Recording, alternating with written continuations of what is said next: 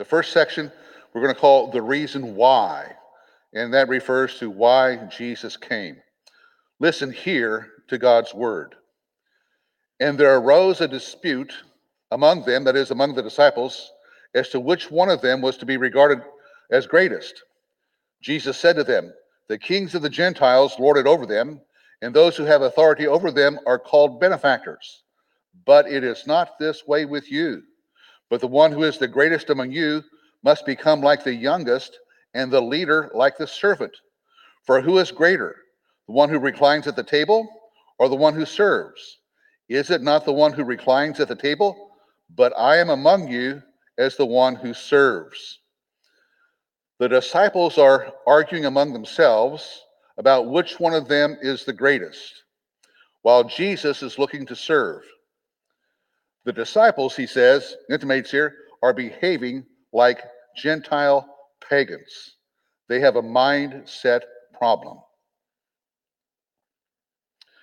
Jesus says, You are those who have stood by me in my trials, and just as my Father has granted me a kingdom, I grant you that you may eat and drink at my table in my kingdom, and you will sit on thrones judging the 12 tribes of Israel. Even though they have this mindset problem, Jesus sees them differently. He's not done with them yet. In his kingdom, they will rule. Jesus goes on Simon, Simon, speaking to Peter, behold, Satan has demanded permission to sift you like wheat. But I have prayed for you that your faith may not fail. And you, when once you have turned again, strengthen your brothers. But Peter said to him, Lord, with you I am ready to go both to prison and to death. And Jesus said, I say to you, Peter, the rooster will not crow today until you have denied three times that you know me. Well, Jesus has the realistic vision here. This really tells just what Jesus says is going to happen. They'll have God allowed sifting by the forces of the devil, uh, from which Jesus will redeem them and build up their faith and reshape them, grant them a new vision, and then send them out on a mission. Just like he tells Peter here, go back and speak to your brothers when this is done. Now, Peter does not acknowledge this situation. He says, oh no, this will this won't happen with me, maybe them, but not with me. But Jesus says he'll see that this is true within a matter of just a few hours before the morning arrives. And Jesus said to them, When I sent you out without money belt and bags and sandals, you did not lack anything, did you? They said, No, nothing. And Jesus said to them, But now whosoever has a money belt is to take it along, likewise also a bag. And whoever has no sword is to sell his coat and buy one. For I tell you that this which is written must be fulfilled in me, and he was numbered with transgressors for that which refers to me has its fulfillment. They said, Lord, look, here are two swords. And he said to them, It is enough. He reminds them of his provision for them. They've never lacked anything. But he says the means of provision is going to change. They've been babes, they're going to grow to maturity. You know, when you're a baby, everything's provided for you. You don't have to worry about a thing, even though you cry all the time. It's provided for you. But there comes a time when you have to become responsible. That's what he says is going to happen to them. And he says, You won't have constant miracles uh, filling your stuff. You'll have to be responsible for this yourself. He refers to their exercise of faith. But they're still thinking in terms of human strength. They say, Look, look, we got two swords. And Jesus says, Oh, no, that's enough. And this exemplifies why he had to come. Well, the scene is going to shift, and they're going to go into battle. So here's the first part of that. And Jesus came out and proceeded, as was his custom, to the Mount of Olives. And the disciples also followed him. When he arrived at the place, he said to them, Pray that you may not enter temptation. So Jesus follows his usual pattern out of the city of Jerusalem, across the Kidron Brook, and up into the, the Mount of Olives at the base, or into the Gethsemane uh, garden at the base of the Mount of Olives. What's interesting here is what Jesus tells the disciples to pray for. He says, You should pray that you would not enter into temptation. We might want to consider that in our prayers. Lord, lead me not into temptation. The account goes on. And Jesus withdrew from them about a stone's throw, and he knelt down and began to pray, saying, Father, if you are willing, remove this cup from me, yet not my will, but yours be done. This is, in fact, the basic battle of the cross, the crossroads where we meet. Our human will compared to God's will. Uh, Jesus truly was human. He had the same flesh we do, though without sin's corruption. And like Adam in the garden before the fall, Jesus, Jesus wrestled with his will, what he saw was good and attractive, and what the Father saw is that. And he had to battle that. And this is the battle crossroad of every human experience. Fallen as we are, it's even worse. Jesus could see short term what lay ahead pain, agony, all, all, all the things that we uh, associate the crucifixion with. But he also knew the promise of God long term. And so he had to decide which road to take. And his prayer was, Not my will, but yours be done. It goes on. Now an angel from heaven appeared to him, appeared to Jesus, strengthening him. And being in agony, he was praying very fervently and his sweat became like drops of blood falling down upon the ground. As he asked for God's will to be done, the Father sent him help, an angel. The angel strengthened him. God promises the same for us. As we purpose to do his will, we ask him for help, and he sends help to us.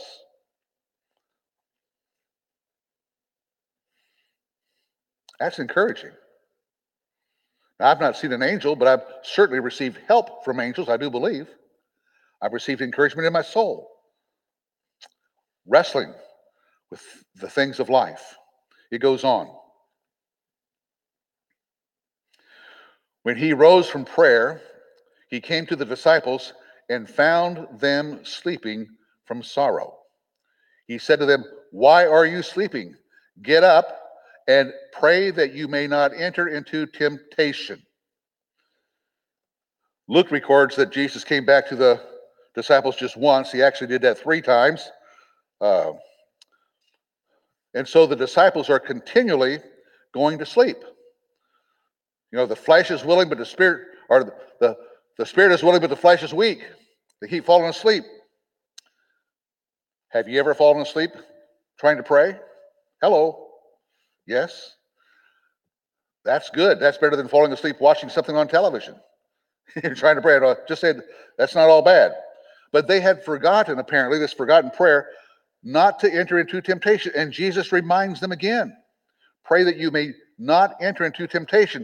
And of course, that's the last petition of the Lord's Prayer that he taught them all along. So the forgotten prayer on many of our parts as we enter into battle is Lord, lead us not into temptation. And so now the battle is going to take place. They're going to be engaged. Here's how that happens. While he was still speaking, right there in the Garden of Gethsemane, behold, a crowd came, and the one called Judas, one of the twelve, was preceding them, and he approached Jesus to kiss him. But Jesus said to him, Judas, are you betraying the Son of Man with a kiss? All of a sudden, in the middle of the night, the enemy arrives. That's one tactic of the enemy. Come and attack when folk are tired and out of it, not up to their full resources. Tactic two is to deceive, to cloak what's happening with signals of goodwill kiss, and then stab. That's a tactic of the enemy. Make it all look attractive, but then there's poison in what we think is so attractive. When those who were around Jesus saw what was going to happen, they said, Lord, shall we strike with the sword? And one of them struck the slave of the high priest and cut off his right ear. But Jesus answered and said, Stop, no more of this. And he touched his ear and healed him. Remember those swords? They said we got them, and Jesus said, Enough. You don't, you don't understand it. He did not mean for them to be used in situations like this. Wrong tactics. We know that Peter is the one who wielded the sword. The name of the servant whose ear he cut off was Malchus, but Jesus healed all that. Matthew will record Jesus telling them, Put the sword into its place where it belongs, not here. This sort of action is out of place. It continues. Then Jesus said to the chief priests and officers of the temple and elders who had come against him, Have you come out with swords and clubs as you would against a robber? While I was with you daily in the temple, you did not lay hands on me. But this hour and the power of darkness are yours. So he questions their tactics. He tells the authorities that they have employed against him tactics that one would use against a robber. And Jesus is not a robber. And the tactics they use, deception and darkness, is a good indicator that of whom they really serve, the prince of darkness. They arrested Jesus. He was captured. Listen here as the word of God continues describing that night. Having arrested Jesus, they led him away and brought him to the house of the high priest. But Peter was following at a, dist- at a distance. After they had kindled a fire in the middle of the courtyard and had sat down together, Peter was setting, sitting among them. And a servant girl, seeing him as he sat in the firelight and looking intently at him, said, This man was with him too. But he denied it, saying, Woman, I do not know him. A little later, another saw him and said, You are one of them too. But Peter said, Man, I am not. After about an hour had passed, another man began insist, to insist, saying, Certainly this man also was with him, for he is a Galilean too. But Peter said, Man, I do not know what you're talking about. Immediately, while he was still speaking, a rooster crowed. The Lord turned and looked at Peter. And Peter remembered the word of the Lord, how he had told him, Before a rooster crows today, you will deny me three times. And Peter went out and wept bitterly. Peter had not prayed not to enter into temptation. He gets tempted thrice, three times, and fails with increasing vehemence. Ah, but the mercy of God. Ah, but the mercy of God, because Jesus turns and looks at him. That's called confrontation. That's called conviction of sin. It's the goodness of God, the kindness of God that leads us to that. And Peter knew what had happened. He remembered the words of Jesus instantly. What he said he'd never do, he's done. Oh, the depth of his fall. And he leaves weeping bitterly.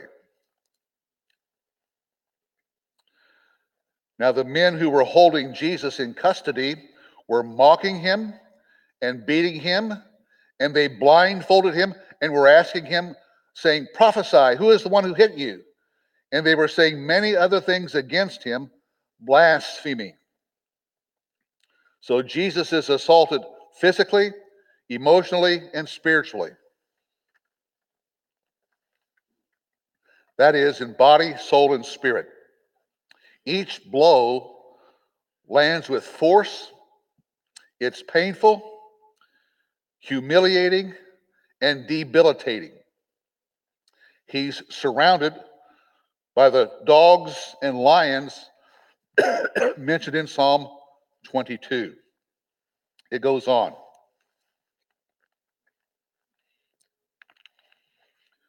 When it was day, the council of the elders of the people assembled, both chief priests and scribes, and they led Jesus away to their council chamber, saying, If you are the Christ, tell us. but he said to them, If I tell you, you will not believe. And if I ask a question, you will not answer. But from now on, the Son of Man will be seated at the right hand of the power of God. And they all said, Are you the Son of God then? And he said to them, Yes, I am. Then they said, What further need do we have of testimony? For we have heard ourselves from his own mouth. The Jewish authorities say they want answers to their questions. The basic question is this Jesus, are you the Christ? He says that they won't believe even if he tells them. But he points to Psalm 110. That's what he quotes from here to them. And if you remember, earlier in the week, in Passion Week, he'd also asked them a question from Psalm 110 Who is the Messiah? He's the son of David.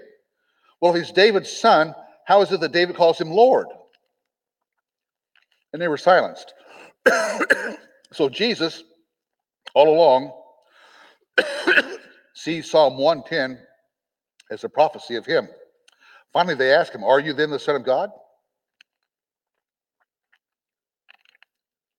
He says, Yes, I am. There it is. It's out. He is the Son of God.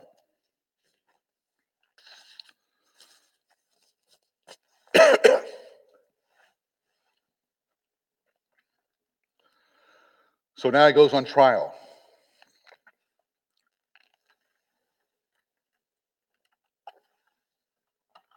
Here's how it's described. Then the whole body of them got up and brought Jesus before Pilate. And they began to accuse him, saying, We found this man misleading our nation and forbidding to pay taxes to Caesar, and saying that he himself is Christ, a king. So Pilate asked him, saying, Are you the king of the Jews? And he answered him and said, It is as you say. Then Pilate said to the chief priests and the crowds, I find no guilt in this man. But they kept on insisting, saying, He stirs up the people, teaching all over Judea, starting from Galilee, even as far as this place. So they take Jesus before Pilate and accuse him of sedition, of tax evasion, and treason. When Pilate asks Jesus if he is a king, he says, If you can hear, yes, I am. Then Pilate, representing the highest human court available on the earth at that point in time, declares, I find no guilt in this man. He exonerates Jesus. That's exoneration number one. It goes on this way. When Pilate heard it, that is, that Jesus was from Galilee, when Pilate heard it, he asked whether the man was a Galilean. And when he learned that he belonged to Herod's jurisdiction, he sent him to Herod, who himself also was in Jerusalem at that time. Pilate knows that they want to kill Jesus. He knows that he's innocent. What's he going to do? He tries to weasel his way out. He says, Well, I'll get him sent over to Herod, and Herod can try him, and Herod can condemn him, and that'll be a load off my mind. I don't have to do that. And so he sends Jesus to Herod. Here's what happens. Now, Herod was very glad when he saw Jesus, for he had wanted to see him for a long time, because he had been hearing about him and was hoping to see some sign performed by him. And he questioned him at some length, but he answered him nothing. And the chief priests and the scribes were standing there, accusing him vehemently. And Herod, with his soldiers, after treating him with contempt and mocking him, dressed him in a gorgeous robe and sent him back to Pilate. Now, Herod and Pilate became friends with one another that very day, for before they had been enemies with each other. Herod is delighted to see Jesus, finally. He wants to see him perform some miracles, perhaps. Unfortunately for Herod, Herod himself had closed the mouth of God in terms of speaking to him when he had John the Baptist's head removed at the palace. Jesus says nothing. And the silence of Jesus speaks eternally concerning Herod. He goes back to Pilate. Pilate summoned the chief priests and the rulers and the people and said to them, You brought this man to me as one who incites the people to rebellion. And behold, having examined him before you, I have found no guilt in this man regarding the charges which you make against him. No, nor has Herod, for he sent him back to us. And behold, nothing deserving death has been done by him. Therefore, I will punish him and release him. Now, he was obliged to release for them at the feast one prisoner. So Pilate reviews the charges that they bring against Jesus, says that Herod has uh, not found anything uh, that Jesus is guilty of. He says, I can find no guilt in this man, exoneration number two. So I, will tell you what, I found no guilt in him, but I'm going to punish him and let him go. Now that sounds sort of weird, but that's what they did back then. Just because you were here, we'll just give you a few rods and let it go like that. But he says, I am supposed to loose for you one prisoner since it's Passover time, so maybe I'll release this man. And that evokes an immediate reaction. Listen to this. But they, that is, the chief priests, the authorities, and the crowds, but they cried out all together, saying, Away with this man, and release for us Barabbas. Now, Barabbas was one who had been thrown into prison for an insurrection made in the city and for murder. Pilate, wanting to release Jesus, addressed them again, but they kept on calling out, saying, Crucify, crucify him. Hard to believe. The Jewish authorities and the crowd they've rounded up pressed for a wicked man named Barabbas to be released. Jesus, though, they wanted him crucified, implacable hatred toward him, and they started a chant to that effect Crucify, crucify, crucify. What happens? So Pilate said to them the third time, Why? What evil has this man done? I have found in him no guilt, demanding death. Therefore, I will punish him and release him. But they were insistent with loud voices, asking that he be crucified. And their voices began to prevail.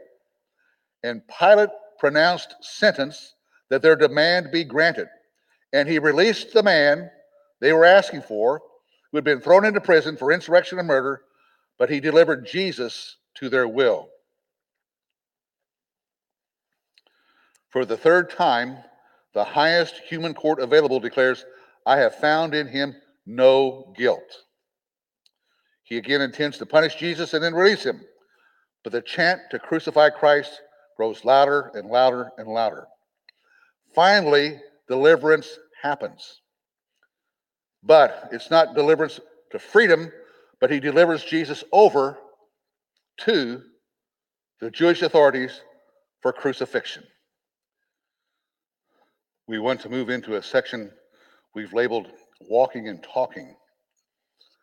We meet a fascinating cast of characters here who'll be walking, some of them, some will be walking and talking. We'll learn a lot. Here's the first one.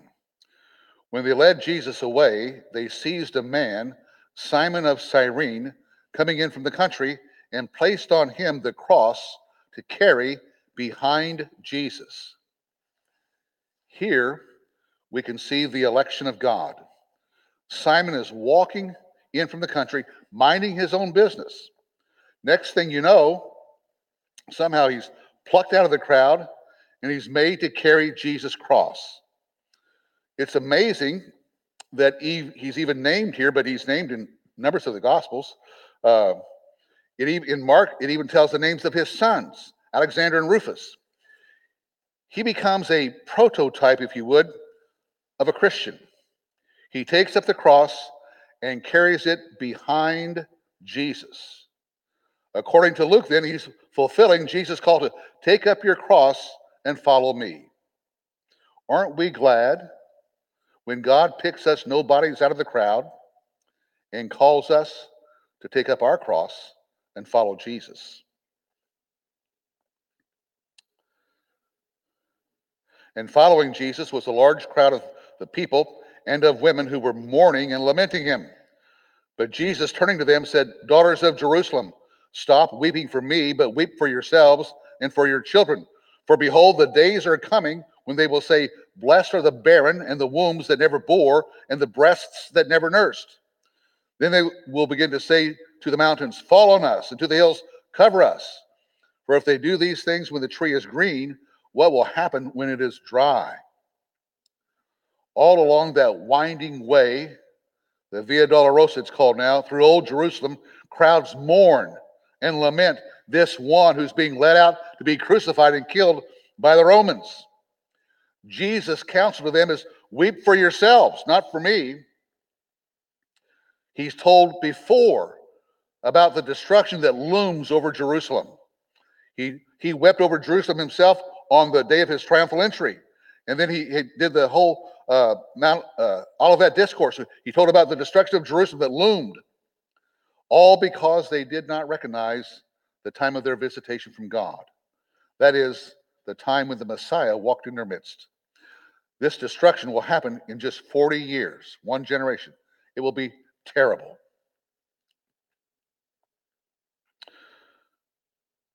Two others, also who were criminals, were being led away to be put to death with him. Suddenly, we realize there were two other guys who were going to be crucified along with Jesus. They were criminals under the sentence of death. That's all we know now. When they came to the place called the skull, there they crucified him and the criminals, one on the right and the other on the left. So the walk ends. They're at Golgotha. And Luke doesn't go into a large description about it, just says they crucified him. We know that Jesus was in the middle because here in Luke's gospel and other gospels as well, they say that there was one on the right and another one on the left who were crucified with him. No more walking but there will be talking. But Jesus was saying from the cross, Father, forgive them, for they do not know what they are doing. And they cast lots, dividing up his garments among themselves. While the soldiers who nailed Jesus to the cross gamble for his clothes, Jesus holds them up to the Father. Prays that God would forgive them. He talks to God on the cross, from the cross, on behalf of those who put him there. And we know that would include us.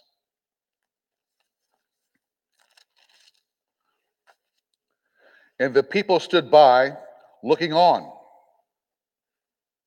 And even the rulers were sneering at him, saying, He saved others. Let him save himself if this is the Christ of God, his chosen one. The soldiers also mocked him, coming up to him, offering him sour wine, and saying, If you are the king of the Jews, save yourself. Jesus hangs naked on the cross. People look at him. People stare at him. People mock him. They taunt him. If he is the Messiah, if he's the king of the Jews, prove it by coming down off the cross.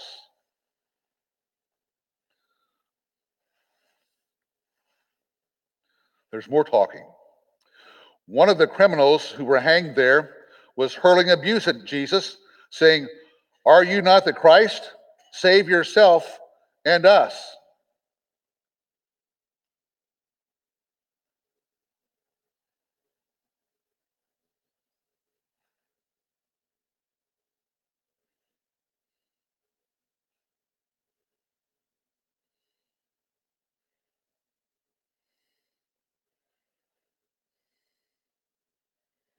But the other answered, and rebuking him, said, Do you not even fear God, since you are under the same sentence of condemnation? And we indeed are suffering justly, for we are receiving what we deserve for our deeds, but this man has done nothing wrong. And he was saying, Jesus, remember me when you come in your kingdom. And Jesus said to him, Truly I say to you, today you shall be with me in paradise. We hear the conversation between Jesus and the two criminals. They know that above his head is the sign that says, Jesus, the Nazarene, the King of the Jews. He's been hanging there from 9, he'll hang there till 3 a.m. Uh, he's just that. But somewhere along the line, while they had both begun, according to Matthew, to hurl abuse at him, somewhere along the line, one of those thieves experienced the work of the Holy Spirit in his life. Uh, just as that happened to Simon of Cyrene, God moved in his life. He asked Jesus by name, Jesus, remember me when you come into your kingdom. It wasn't too little and it wasn't too late. Jesus said, Truly, this day you'll be with me in paradise. The Holy Spirit was already opening the repentant thief's eyes to the fountain of life flowing from Jesus' veins. So now it happens. That's we head into sort of our final segment here. Uh, here's what it says. It was now about the sixth hour, that is noontime, and darkness fell over the whole land until the ninth hour, because the sun was obscured. For three hours, the sun did not shine. There was not an eclipse. There wasn't any natural phenomenon to cause this. It was God judging the sin Jesus carried on his person. The depths of hell racked Jesus' system for those three hours. The wrath of God was poured out in full measure upon Jesus from Nazareth. And the veil of the temple was torn in two. A huge veil, 30 feet high, wide, very, very heavy, was torn, ripped from top to bottom as Jesus hung on the cross as he died.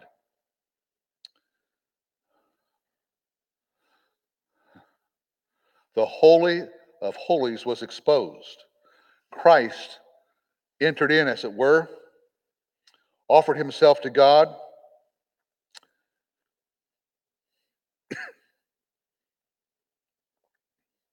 and the ultimate final sacrifice was offered. Here's what it says.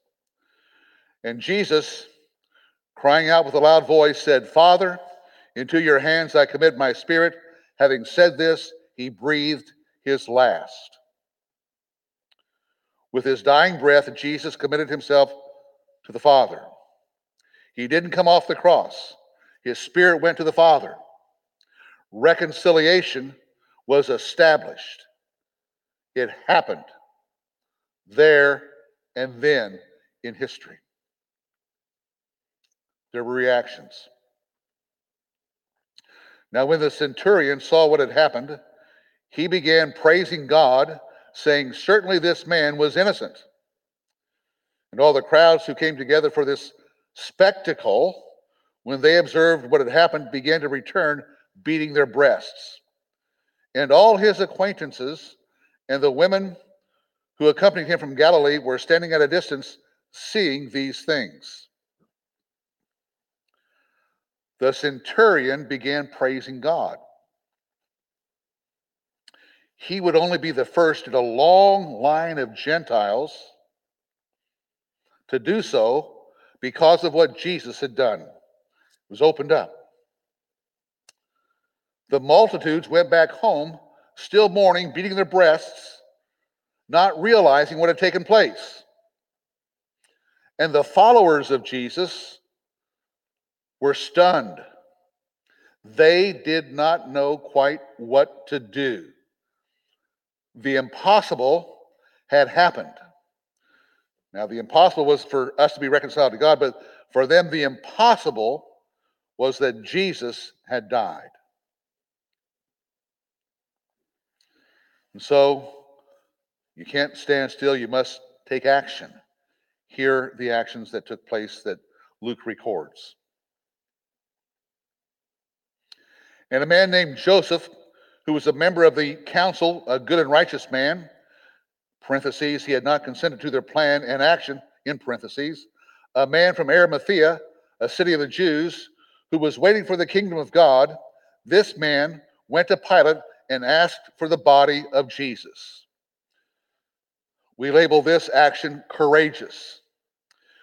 Joseph of Arimathea was a rich man. He was a member of the ruling council. He had not voted to condemn Jesus. He was from Arimathea, and he went and asked Pilate for the body of this dead criminal. This was not an ordinary act or request. Mark 15 43 tells us that Joseph had to gather his courage and go in and ask Pilate for the body of Jesus.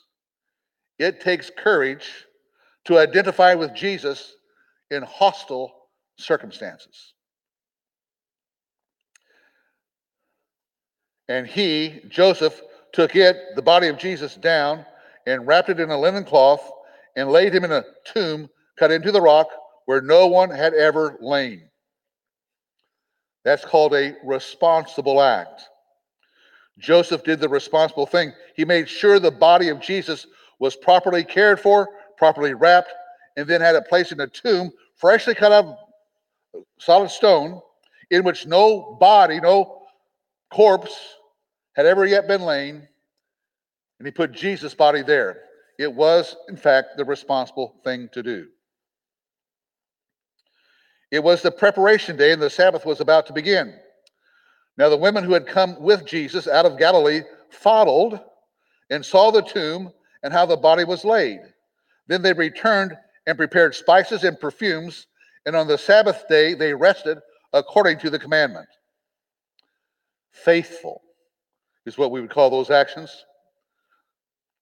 They were followers of Jesus. They followed his body to the tomb. They saw where he was placed and then went back home to make preparations that would not be able to be carried out until the Sabbath was over. They were determined to be faithful even though Jesus had died. Their hopes were crushed. But they would wait for that first day of the week and then return and do what they could for Jesus' dead body. Well, that ends the reading that we're reading tonight. We know what those women will find when they go to that tomb on the first day of the week. We are excited for them. I've been exuberant in my spirit all day long, working through this at what God had done. We know the story, we know the reality of what comes about through that. We're excited for them even while they seek consolation for their grief. On that morning, that day after the Sabbath, the first day of the week, they would receive much, much more than consolation.